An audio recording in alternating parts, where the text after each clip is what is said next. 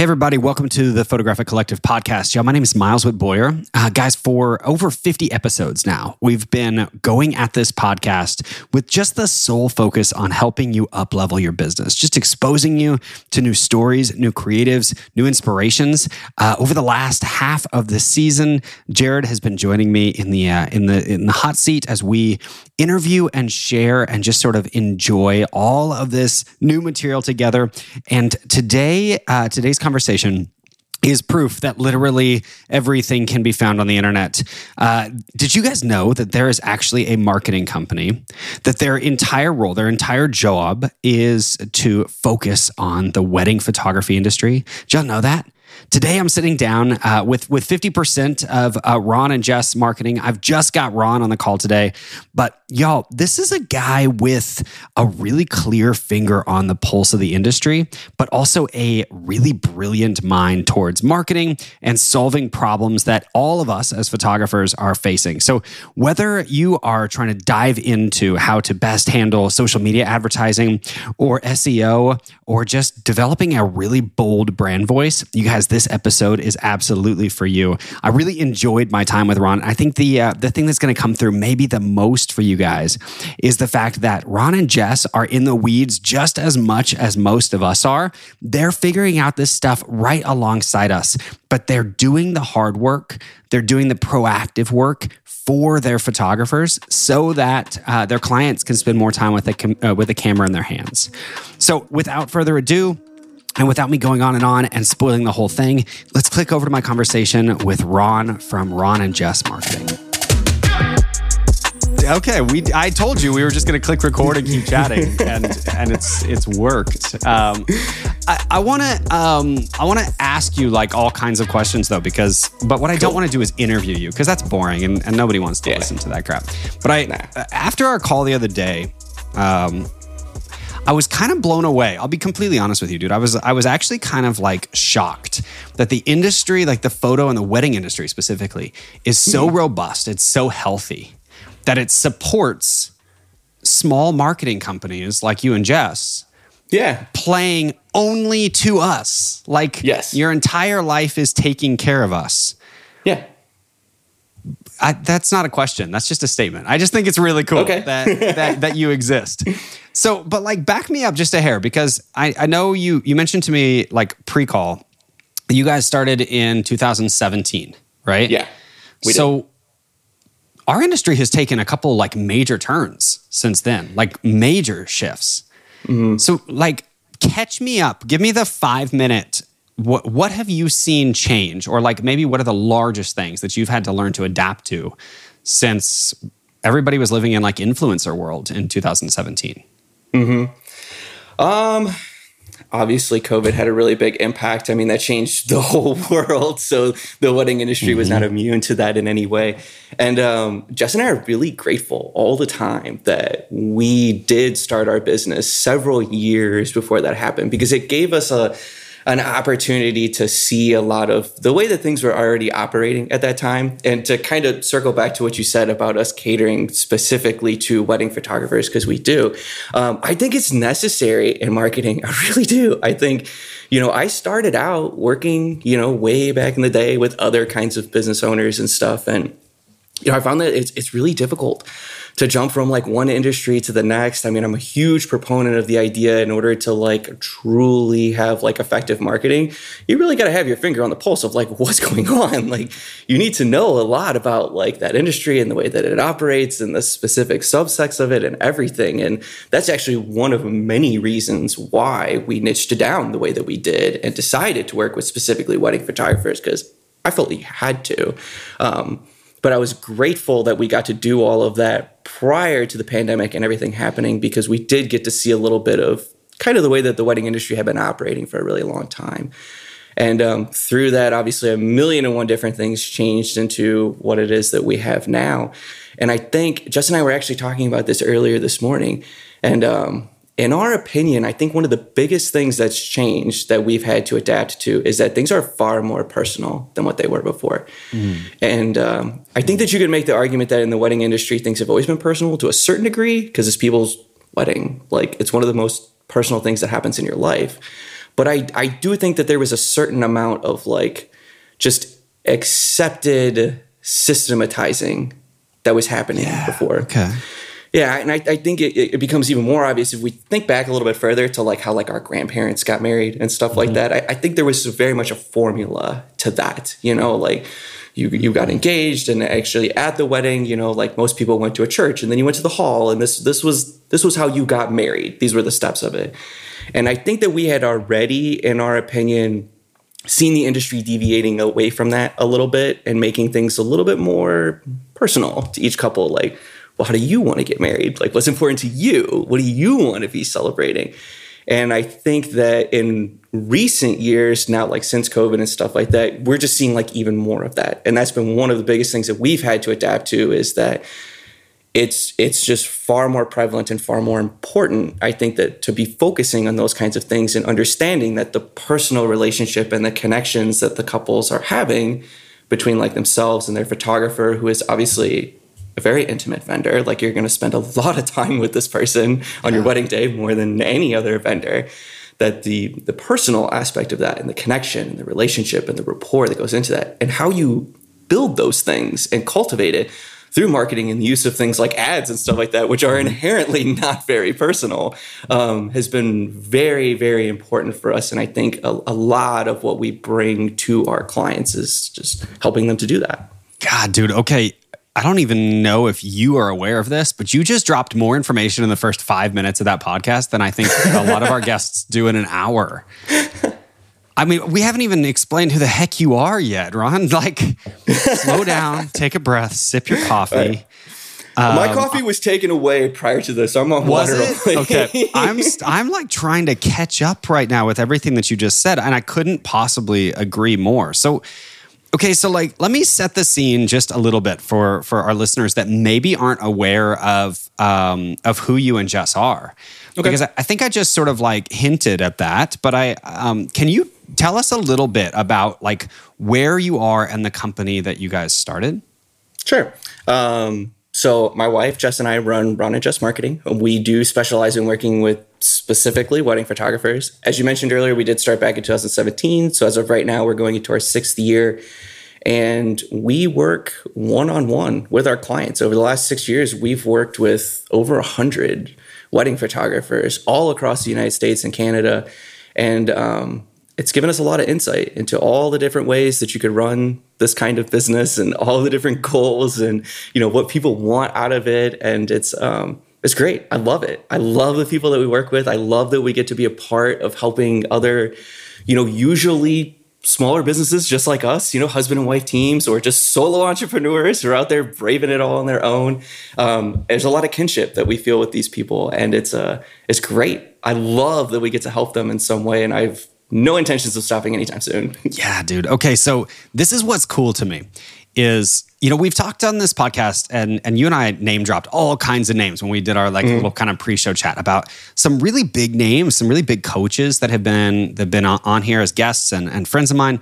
But you know what what occurs to me that I think is really cool is I would bet most wedding photographers um, you know, like the vast majority, not necessarily people at the at the extreme upper ends of the market, right? But just like the not and not the startups either. The the middle of the road, like this is our full time gig and we love our job, but we could always get better photographers. Have never even considered hiring a, um, a like a committed, a dedicated niche marketing company and and here you guys are like this is what you do so tell me about like your photographers who are these people that hire you So, Jess and I have had the benefit of working with all different kinds of people at all different kinds of levels. And I, I think that's part of what really enables us to help our clients like as individuals. Because like I mentioned, there is like a million different ways that you could do this. There's a there's a million different levels that you could be at. And I think that most of the people that that we help and that we can serve the most are people that are in sort of a transition in some way. Mm-hmm. Um, because like you mentioned like there is this huge swath of people that like this is their full-time gig. You know like maybe they're not running like you know several million dollars a year or anything like that but like this is their job. It's their career. Like it's what they're doing. But there's also the people that want that. They're not there yet you know so they maybe they're still working a nine to five and this is like a side gig for them but they want to make that transition. That's a huge very scary step. Yeah and so having someone that can help you with those kinds of things is extremely beneficial. Okay but let's stop there. Yeah. let's jump let's just take the exit then because i, I want to hear from you because i the thing that that blew me away when we were talking was was how practical a lot of this stuff can be Mm-hmm. Um, I think I often think of. I mean, you know, we do we we host a pretty large coaching program and and uh, and you know offer a lot of advice for photographers. But I often think I think way up in the clouds, and I'm blown away from from sort of this nerdy marketing mind about how pragmatic you could. Okay, so yeah. let's just get, paint me a picture. Okay, so we've got a we've got a photographer that is working a, a full time gig and is desperate to like he hates their job, right? Mm-hmm. And they've they've got a family, they've got a passion, they have this camera that they know they know they're good at it. Where does that person start turning like passion into profession? So you and I talked the other day, and we talked about like at, at, what point does it become a good idea for somebody to bring in like marketing help or a coach or whatever, and like you know if, if someone's making that sort of a transition, that that's a good time to consider. I think those kinds of things. I think it's really important that that person probably consider who they're talking to and like what kind of service you know that they're going to be offering, and that's one of the reasons why Jess uh, Jess and I have always really liked kind of the two different aspects of our business and that we do provide those like done for you services but we also have like the coaching and the guidance and stuff that comes with it. So with that kind of person who wants to make that transition, I think that's a phenomenal time to be getting in touch with people like Jess and I because having helped so many people through that transition, that's where we can get specific on how they want to do it. So you talked about like the practical steps of like how do you transition from having a full-time job into being full time in your wedding photography business? That's a really important question, but I think I would have questions for that person first. I would say, what do you want that to look like? What kind of like full time wedding photography business are you trying to run? You know, do you have a family to support? Do you want to shoot 30 weddings a year? Do you want to shoot 50 weddings a year? Do you want to shoot five weddings a year? Like, what does that look like to you? Because how you transition between those two different things is going to be impacted by all of those things whether or not you just start running ads and building funnels and building up a lot of potential may not necessarily be the best way to go. It, it could be a better option for you to be focusing a lot more on like your networking and working with like the different mm-hmm. venues yeah. in your area and things like that because depending on the, the number of weddings that you want to shoot and the type of weddings that you want to shoot that may actually be a better way of going about it and so sometimes just sort of like you know releasing the marketing dogs and just like let everything go and blow up the social mm-hmm. and like let's let's let's max out the ad spend. Like it's not always necessarily the best way to go. It depends on what are you trying to do. So everybody's transition ends up becoming a little bit different. And working with people that have done that a lot of times with a lot of different people can help you then narrow down the right steps for you specifically on how to do that. See and that's the answer right there. And i think there's something really special about what you just said because i i think that you know, so so often in the industry, we're really quick to define success as just more. Yeah. Like volume is success. More money, yeah. more clients, more reach, more fame, more whatever. But I think most of us would look at success and say there's actually a lot of variance in there. Sure. And so having somebody that comes in as a as a like a, really a partner, not a marketing mm-hmm. team, but sort of a partner and says like, "Hey, we want we want to be successful because you're successful." That's really special. So I'll tell you, we um, when we onboard uh, coaching clients, the hardest question we have this long questionnaire we send out. The hardest question that we ask people, and it's the most telling to me of how how easy it is for them to answer this question. But the hardest question is um, if if we could point you in the direction to accomplish every one of your five year goals in the next year all of them in the next year, what would you be willing to sacrifice for that? yeah.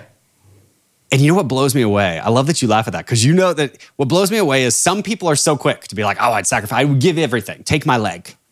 Yeah. Right. But most people have never considered the kind of sacrifice that it takes to sort of chase down effective marketing. Yeah. Um, and there is some sacrifice there. So, so talk me through then, because I know you guys are clearly experts in a number of things, right? Like you know SEO well, you know uh, ad spend very well, obviously, and, and social marketing, and you know growing a probably organic as well as a, as a you know paid a boosted social uh, platform. Mm-hmm. When you say marketing to somebody, what do you think the first thing that uh, that comes up in most wedding photographers' minds is? Like how do how do we picture marketing? Ooh, that is a really tough question. How do wedding photographers picture marketing?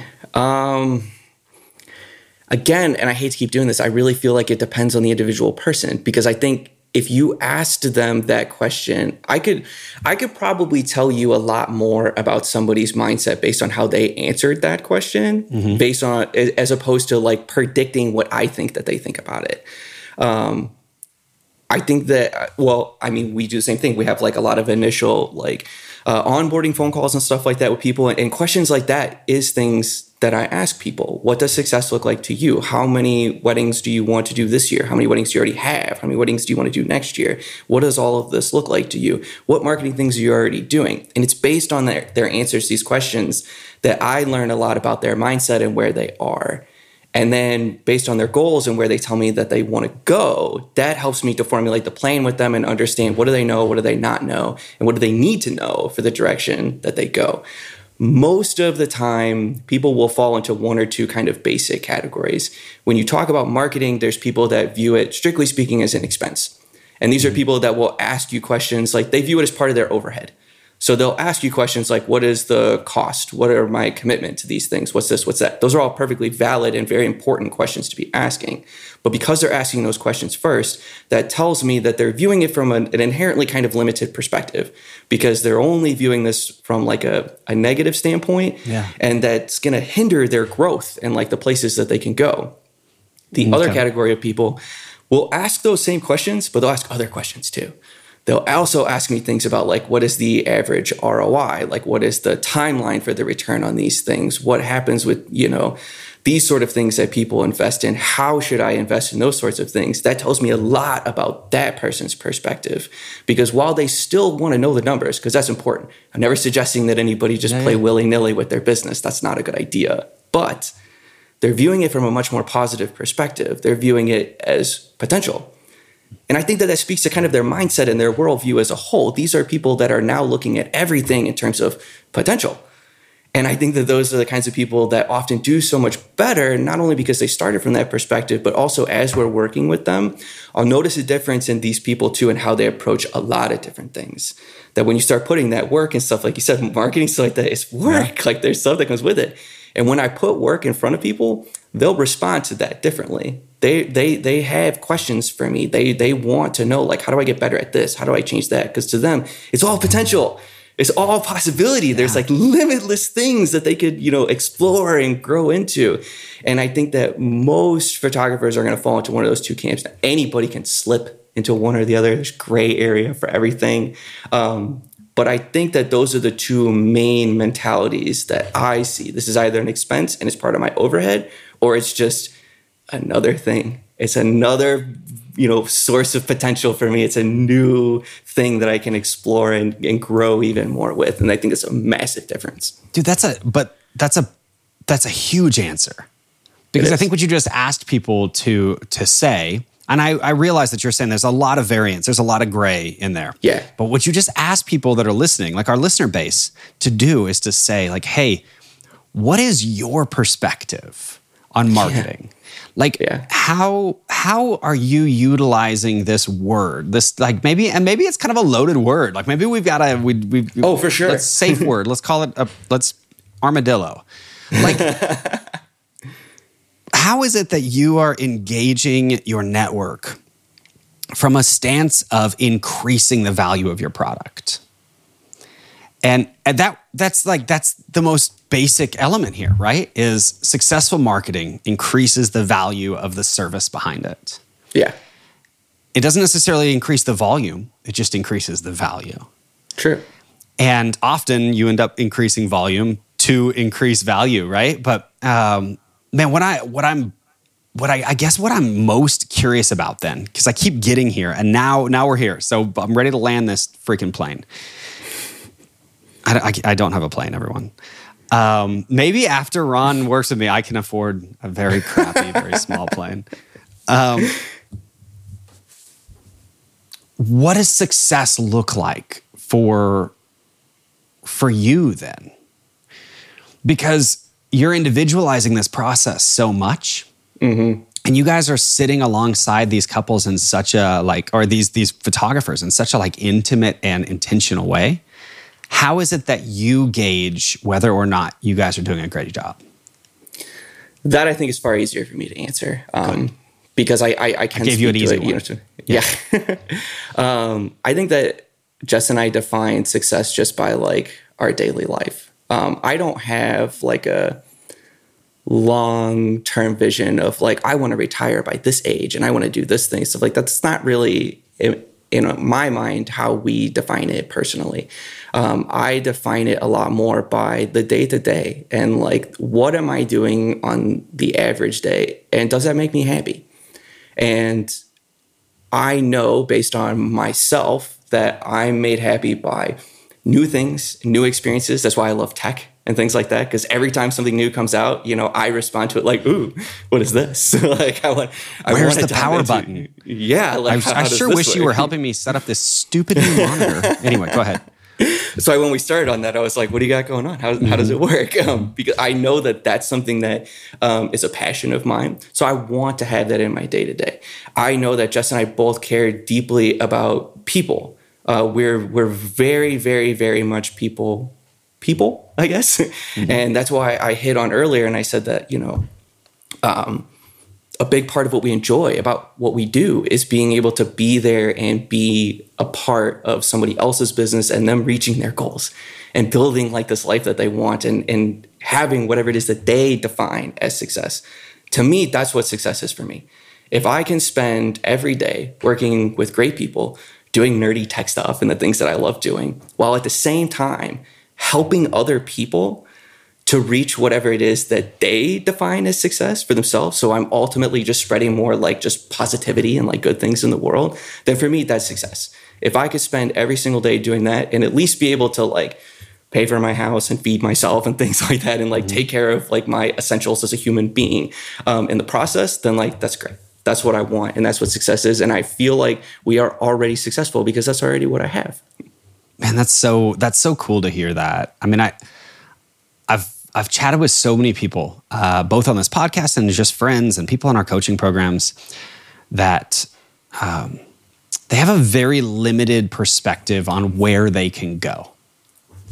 You know, and and so they maybe that means that they, you know, like the ultimate goal is to win a Looks Like Film award or win a Fearless award or mm. the ultimate goal is to be a Rangefinder rising 30 or the ultimate goal is to book their first $10,000 wedding But what I realize and I notice frequently with these same people is that the question, then what, is really yeah. scary. Yeah. Because they've set a goal for themselves that seems practical enough and it seems achievable enough, albeit difficult, but achievable. And then you say, then what? Yeah. And suddenly you watch people sit back and they feel off balance and they, they get nervous and, and antsy. And what you've just done is you've exposed probably the most uh, fragile, vulnerable element of their business, which is that there isn't vision. And one of the things that that really struck me when we were chatting, um, uh, kind of the pre-show banter, was you kept making this this statement over and over again. I have it written down here you kept talking about developing your voice. Yeah. Man, once you develop your voice, there isn't an end game because you've gotten something that is it's invaluable it's beautiful and so whether it exists on Meta or it exists on Google or it exists on a podcast or it exists you know at a coffee shop across from a friend how is it that a marketing team whether that's you and Jess or just just anybody, how is it that a successful marketing team can help somebody find that? In a couple different ways. Um, part of it is just asking the right questions. Having worked with enough people and enough things, and I'm sure you see this like in the coaching stuff, that's a big part of it. Um, a lot of times, like people will guide themselves to the right answers because I don't I don't know what the answers are for them. They're a completely different person. I don't know yeah. what's going to make them happy or what their voice is or what defines like success for them. All I can do is just ask them guiding questions that will help them to mull these things over and think about like what that means to them. Because then once they have that, that's when the practical side comes in. That's when we talk about like, okay, this is how we test these certain things. This is where we get data and stuff from. This is the business side of things. These are the things that we can help you with in terms of dealing with like certain data and algorithms and stuff like that. So you don't have to, so that you can focus on these other things. And that's where it does get really practical. I think that it's up to them really to define first what that is though and like and like what makes them happy. And I think that that once you have that, that's an extremely powerful thing as like an entrepreneur and a business owner because now that is the end game like I described earlier, I feel like I'm already at the end game. I have what I want. This this is what I enjoy doing. I'll continue growing forever. If we do this again five years from now or something like that, I'll probably run in a very different business than yeah. what it is that I'm running I now. Because so. I'm not gonna stop. Yeah. yeah, I'm gonna keep going and keep doing things, but I'm gonna be happy the whole way because I'm I've already defined what it is that I love and what fuels me and like I drink coffee but I don't need it. Like it's no. already in me. And if you can help ask the right questions and guide somebody to that so that they have that now it's just a matter of bringing in the steps. Now you you structure the test like this and you run ad spend like that. And this is how you evaluate the numbers so that you can utilize all of that to your fullest advantage. Um, but yeah, you have to have that first. Dude, okay. So you just laid the groundwork completely there. So the first place that we that we have to start, right, is uh, is just in kind of gathering what what it is that you want. Mm-hmm. And then once you sort of wrap your mind around what you want, then we can start to talk about who you are. Yeah. And then after we start to talk about who you are, then you start to get to work on how we get there. Yes. Right? Okay, so so right now I know like the the majority of the industry. I mean, this is like a, a, conversation that everybody is having, but I don't feel like people are backing into it from quite this blunt a perspective. The social media landscape is rapidly changing. yeah. Right? Yeah. I mean, and, and changing by, for instance, like I, I Googled before we got on our call today, I Googled and I was like curious, like, yeah, somebody give me a, an honest perspective of meta. Just, I just wanted it. And you know what I ended up with? I ended up with a Forbes article. I should probably cite this somehow, but I ended up with a Forbes article that was written early this year. I mean, we're only like a couple of weeks into this year that mm. was like, basically talking about the fact that Meta was just a it was a dumpster fire. It was like a you know like there's a there's a brush fire going on and and uh oh yeah, and yet there's there's an incredible amount of of time and opportunities still to be captured on there. So so how is it that you guys are getting out ahead of what's happening with social media for your clients? Like instead of being reactive, how does working with with just a marketing agency in general how do you guys proactively set the bar for where we're going to go and how we're going to do it? And then where's the benchmark for at what point do you change? So I, I love that question because I feel like it ties in perfectly to what we were just talking about of you know knowing your voice and what it is that drives you and just like what it is that you're trying to get out of your business. Because I feel like that is how social media has changed a lot and is currently changing a lot. And Jess and I were also talking about this this morning too. It used to be a few years ago that, and I'll use I'll use like ad copy and stuff as an example. So we'll try and keep it try and keep me focused as much as possible here on on, on one topic. Um, you used to be able to write really long form ad copy and you could get away with that a lot. You could sell a lot like through through ads and stuff like that. You could systematize so much of your sales process through between like your social media ads and your landing pages and like your follow-up email marketing and then also, you know, things like your portfolio and your website. Like you could sell so much through that. I think that those things are still important and you still have to have all of that stuff. But how people treat ad copy nowadays is a good example of how it's changing, though. I don't recommend long form ad copy anymore. I think it needs to get far more to the point a lot quicker because things are getting more personal. People don't want to go through big systematized funnels and stuff like that. And sure, it would be great. Like if you just run all of that stuff and then people just send you emails and they're like, where do I sign? Like I gotta book mm-hmm. you for my wedding.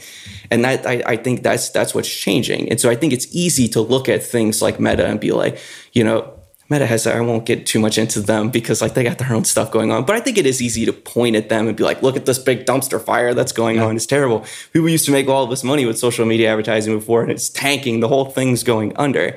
And I disagree.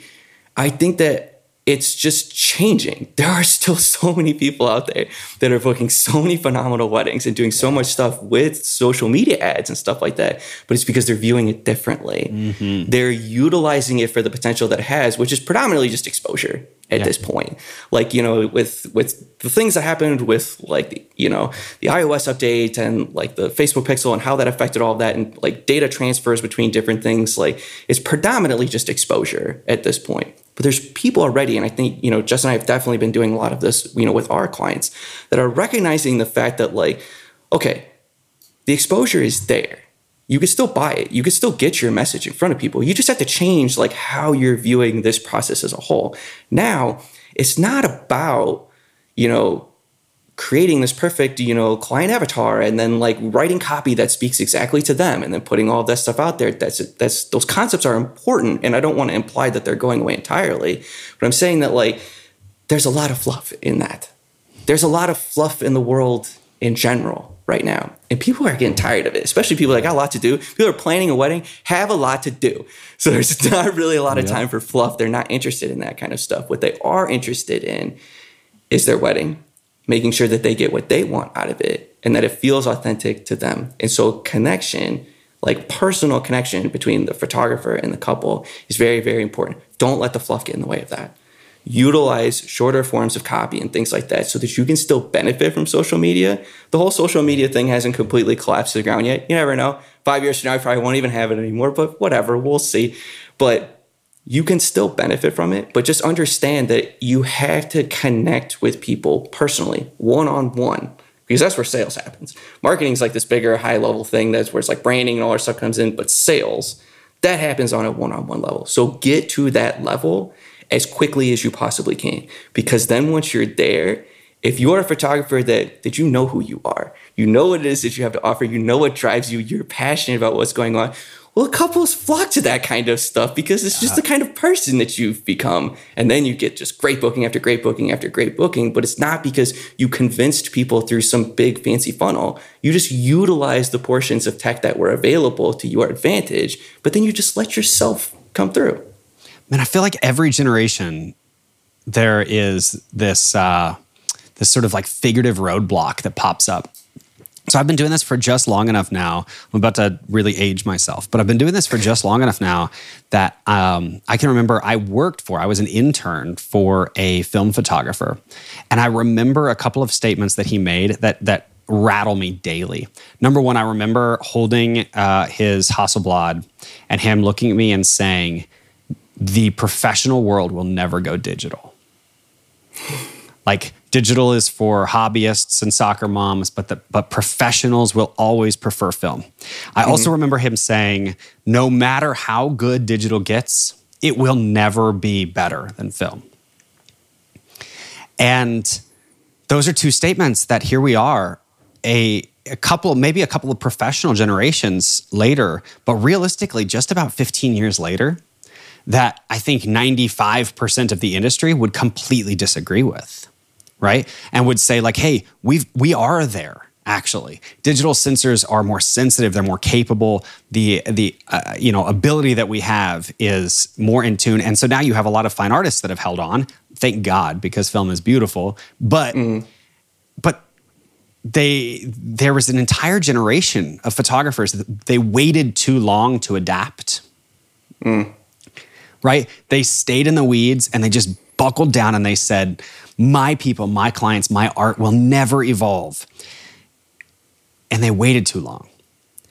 And I think it's so powerful what you're saying right now because the way you're looking at, at social media is by saying, like, hey, let's capture what we can right now. Let's adapt as it changes.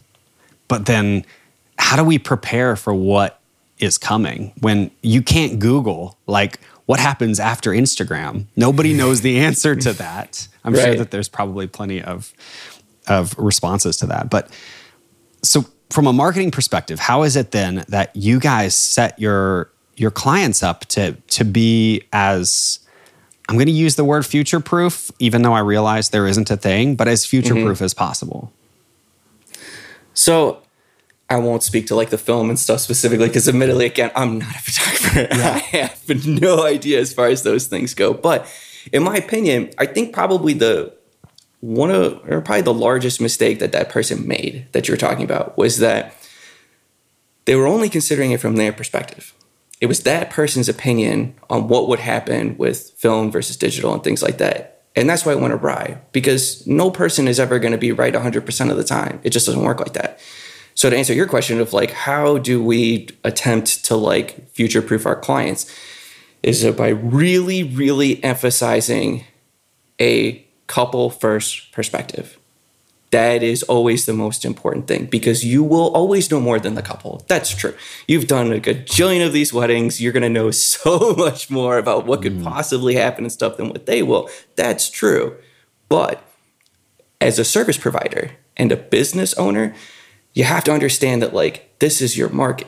This this is what fuels your business. This is what keeps you in business. And so what they want and what's important to them is always has to be the most important thing it's tough i'm sure like like as an artist because there's an aspect of like yourself obviously that you're giving you know with the service that you're providing so not to discount that in any way but i think what helps pe- keep people ahead of the curve is always just keeping an eye on like what is their customer doing because like you said you can't just google search like what happens after instagram because nobody knows but what we do know is that it will happen after instagram and it will replace instagram because it will be where the couples have gone it will be mm-hmm. where the market has moved to.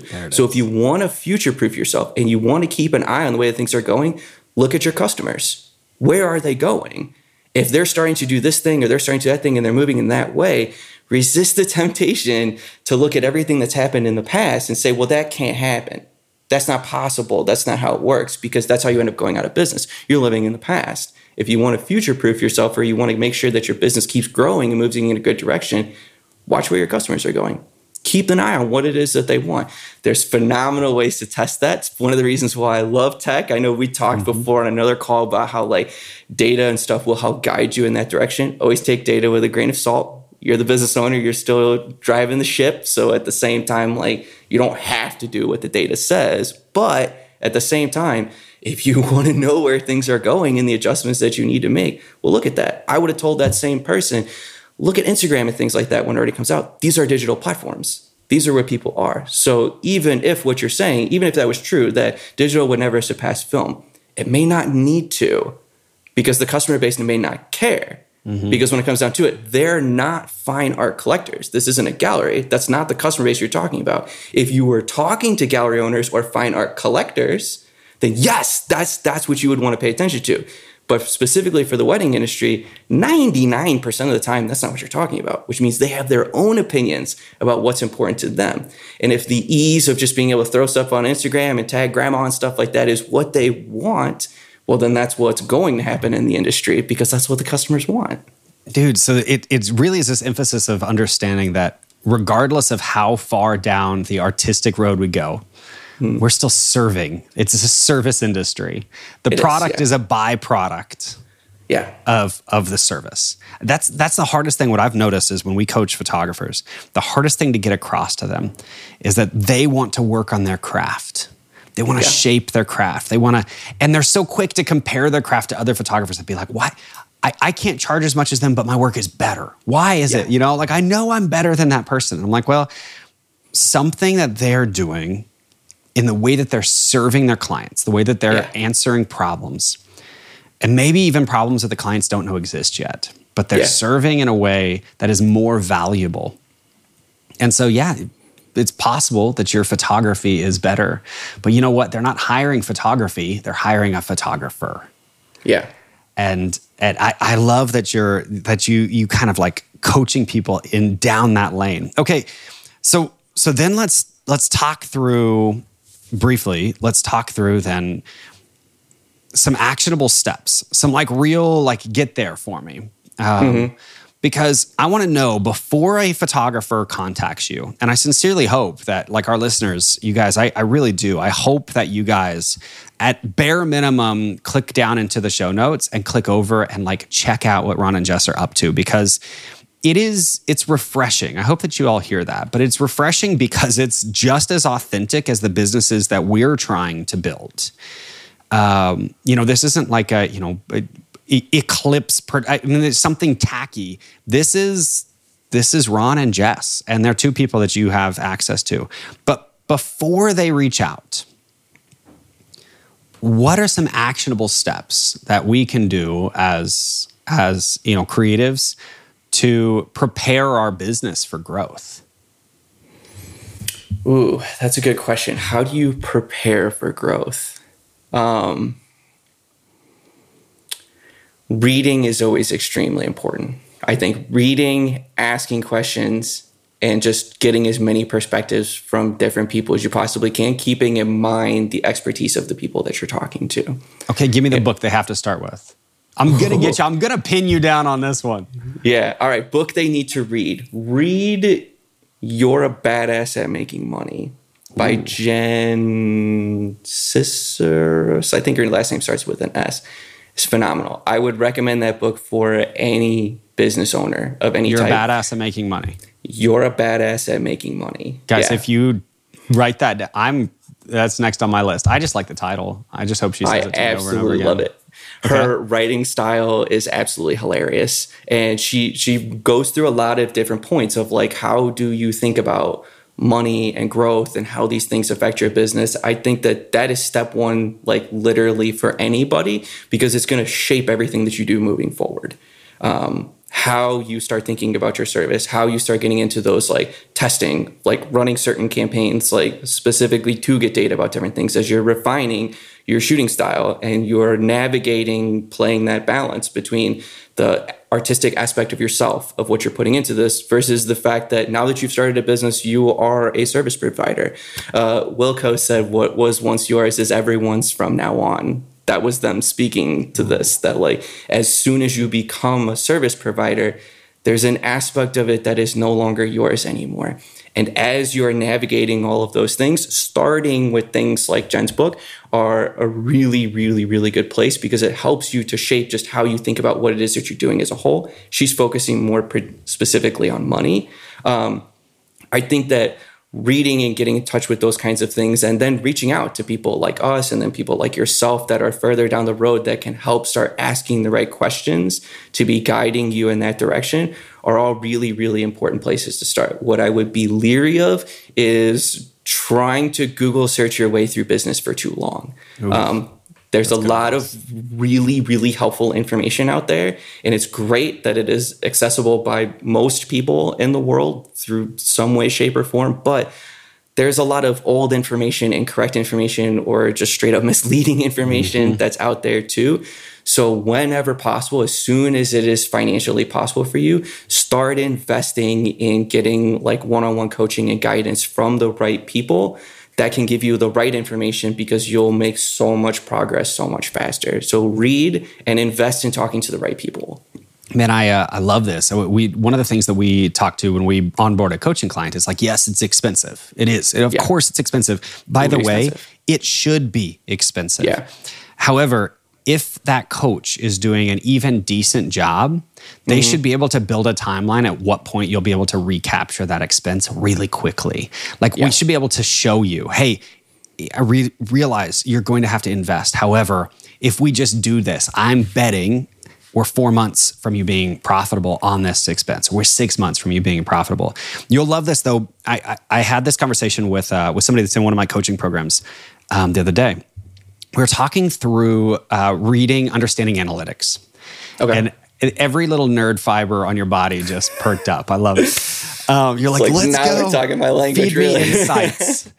okay, so we're talking through how to read analytics, and what I I finally touched it. It's like you know you, something's always on the tip of your tongue. You don't know how to articulate it. I finally touched it with this with this person, but in front of our small group, where I said, "Hey, you don't win any awards by fixing broken systems.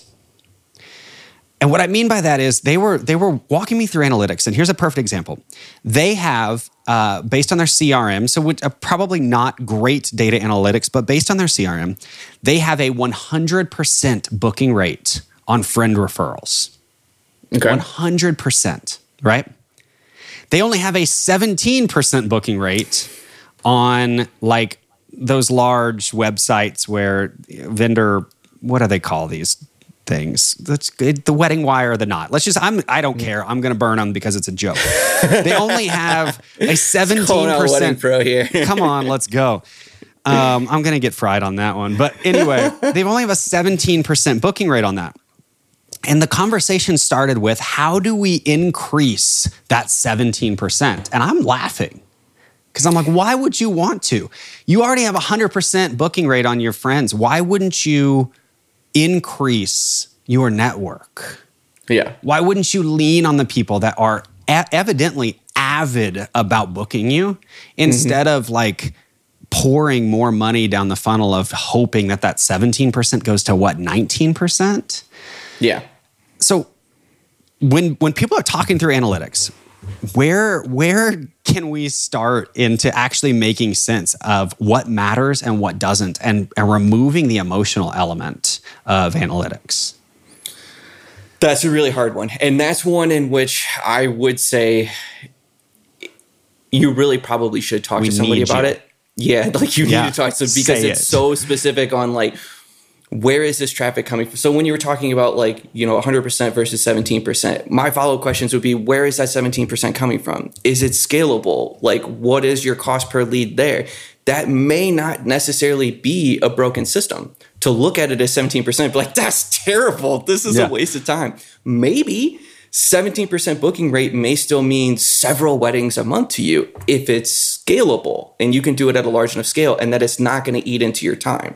Mm-hmm. That's this is one of the reasons why like I think social media ads and things like that are so great is because like to be honest like if you look at the number of impressions that somebody's going to get on an ad versus like how many weddings they're going to get it's ridiculous. I mean you're talking about like 0.00001% or something yeah. like that. Anybody would look at that and be like that's broken.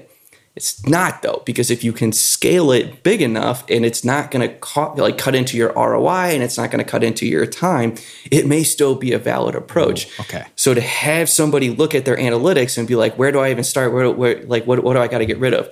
I think what you suggested is really great. Like start with the things you're getting 100%. Those are mm-hmm. obvious. Yeah, like work on them, refine yeah, those. Yeah, find the ones where you're getting the largest booking percentage and then do as much as you can with that but a lot of times they said, okay, friend referrals is a great example. It may be difficult to scale those rapidly within a short period of time. Yeah, yeah, over the course of several seasons, you're going to be able to build up more of that stuff. You can expand your network and stuff like that. And yeah, networking and referrals is an amazing thing to be placing time and energy on, but it does take time. Mm-hmm. Which means in the meantime, you're still going to have to look at those other things too. It's just important to look at those other things with like kind of a critical eye and decide like what portions of these can I adjust and who can I talk to to let me know whether or not is 17% bad. yeah. Okay. So lightning round here because I'm gonna I'm, I'm gonna go first.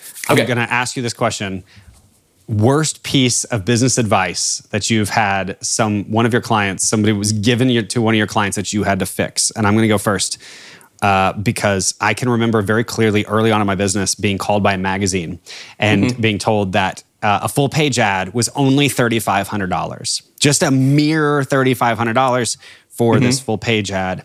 And all I needed to do was book one wedding from this full page ad and I would break even. And so just imagine how much money it was it was unfathomable how much money I was going to make from yeah.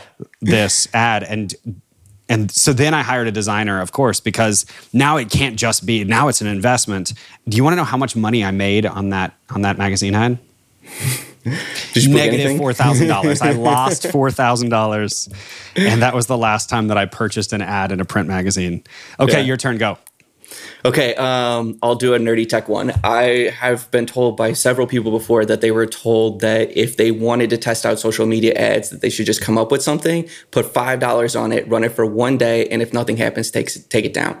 That's probably the worst advice that you could possibly get from anybody who knows anything about social media. As for one thing, the meta algorithm takes four to five days just to go through the learning phase, which means you didn't even make it through maybe one round of impressions. And there is not nearly enough data for you to determine anything about what it is you did. All you did was donate $5 to Meta. That's bad. That's like telling somebody that they should go and just pour half an ounce of any random liquid in their garage and sip on it and see what happens. Yeah. It's, just like a sip. No. so probably antifreeze, just a little sip isn't enough to kill you, right? Yeah. Like, yeah, that's bad. Wow. Okay, that's embarrassing. Okay, let's let's do this. Most successful business story client that you that you've worked with. Don't give me their name because I'll be jealous. Okay.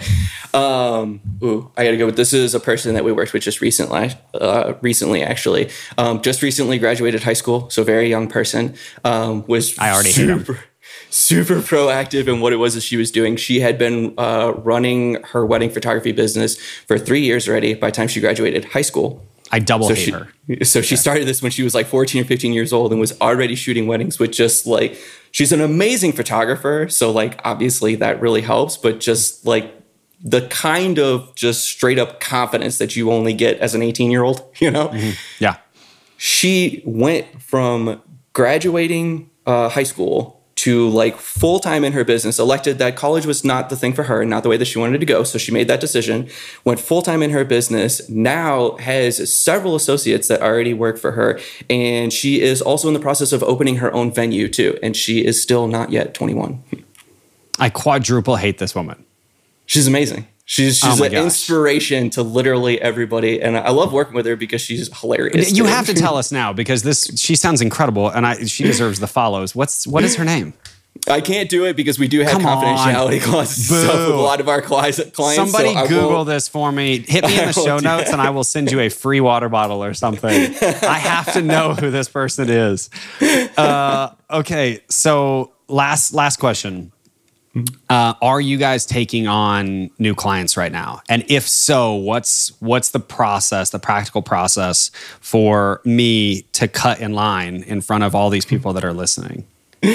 So you can just hit me up whenever. Uh, yeah, let's go. Uh, we are taking on new clients. We do have a limited number of clientele that we take on at any given time, just because of kind of the personal one-on-one way in which we work with people. Um, Jess and I do have assistants and things like that and people who help us but this is not like a big company. It's like mostly our time and energy. So there's a limit to the number of new people. But generally speaking yeah we are usually taking on new people. The easiest way is just to reach out directly. So you just go to our website just ronandjessmarketing.com um, there's lots of information and stuff there. If you want to chat about literally anything I'm always open for emails and things like that. Hello at Ron and Jess Marketing is usually the quickest way to get a hold of us. And I love answering questions and stuff for people. So if anybody has just random questions and stuff, please fire Man, them away. I love I it. love so much. One of the things I wanted to like publicly applaud you for is you mentioned in in our kind of like research call ahead of this that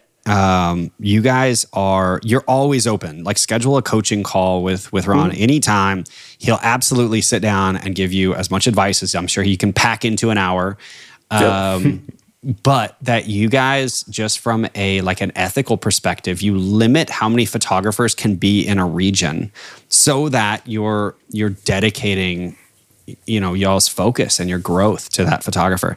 I, I just wanted to tell you how special that is because what that actually is doing is allowing these photographers to be intentionally uh, invested back into you. Yeah. I think that's special. There is absolutely and y'all that are hearing me right now listen up. There's absolutely cheaper alternatives out there. And this isn't one of those like you get what you pay for type of situations. Any kind of marketing advice is not going to be good marketing advice. We already tapped on that. But but I think what we're learning, what I'm learning is that by partnering with you guys, it seems like there's an opportunity to to bring on somebody that has like a vested interest in seeing you grow. And and that's really special as well. Um, so thanks for being like for being that dude. I can't wait to meet Jess at some point. I'm a little. I, I figured she was going to make at least a cameo, like a background cartwheel or something. Yeah, she's just gonna come in behind me real quick and just. she really should. I'm a little offended, to be honest, but that's okay. I'm sure I will probably like. I'm sure you guys will be speaking at WPPI at some point, and I will be like, you know, front front row fangirling. Yeah, um, we will have a really hard time getting Jess up on stage at any point. I've very much always been more of like the face of mm-hmm. what we do. Um, everybody's which means she's the play. brains. Can we all just agree on that? yep, that's yeah. how that works. I'm in that relationship. That is well. very much what happens. Mm-hmm.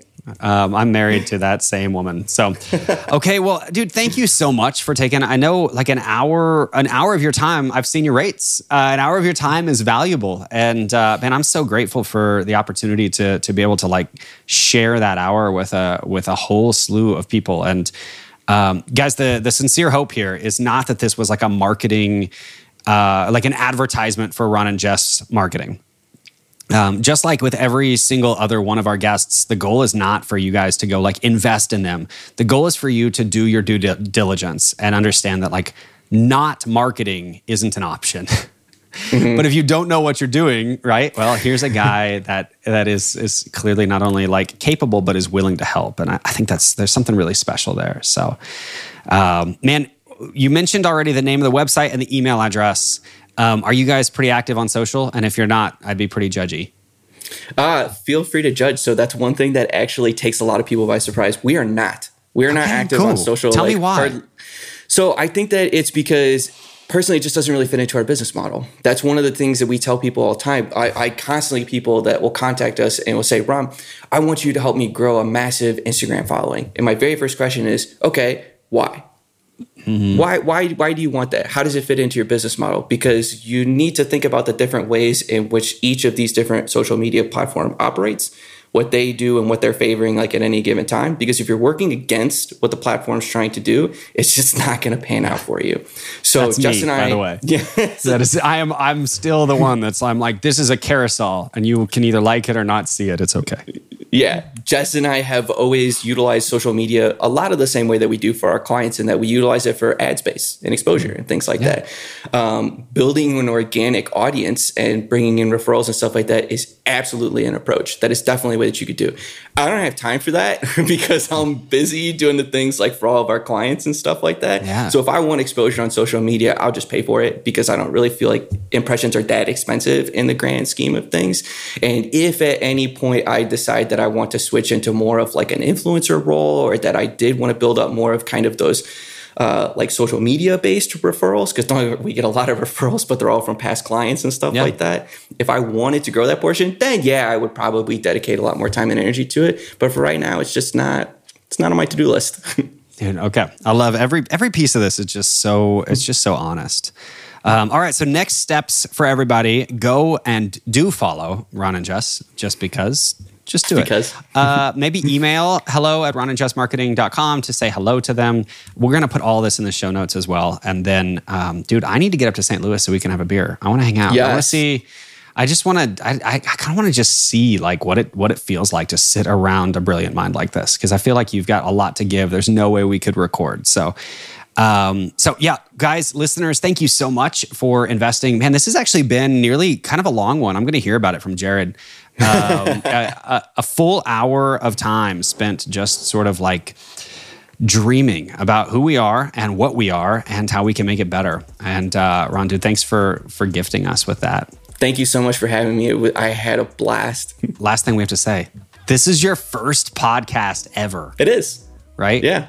Another so for, thing that's just not really been on the schedule up until now. No, I think this is fantastic. I just I had to call that out because now you're going to start getting hammered.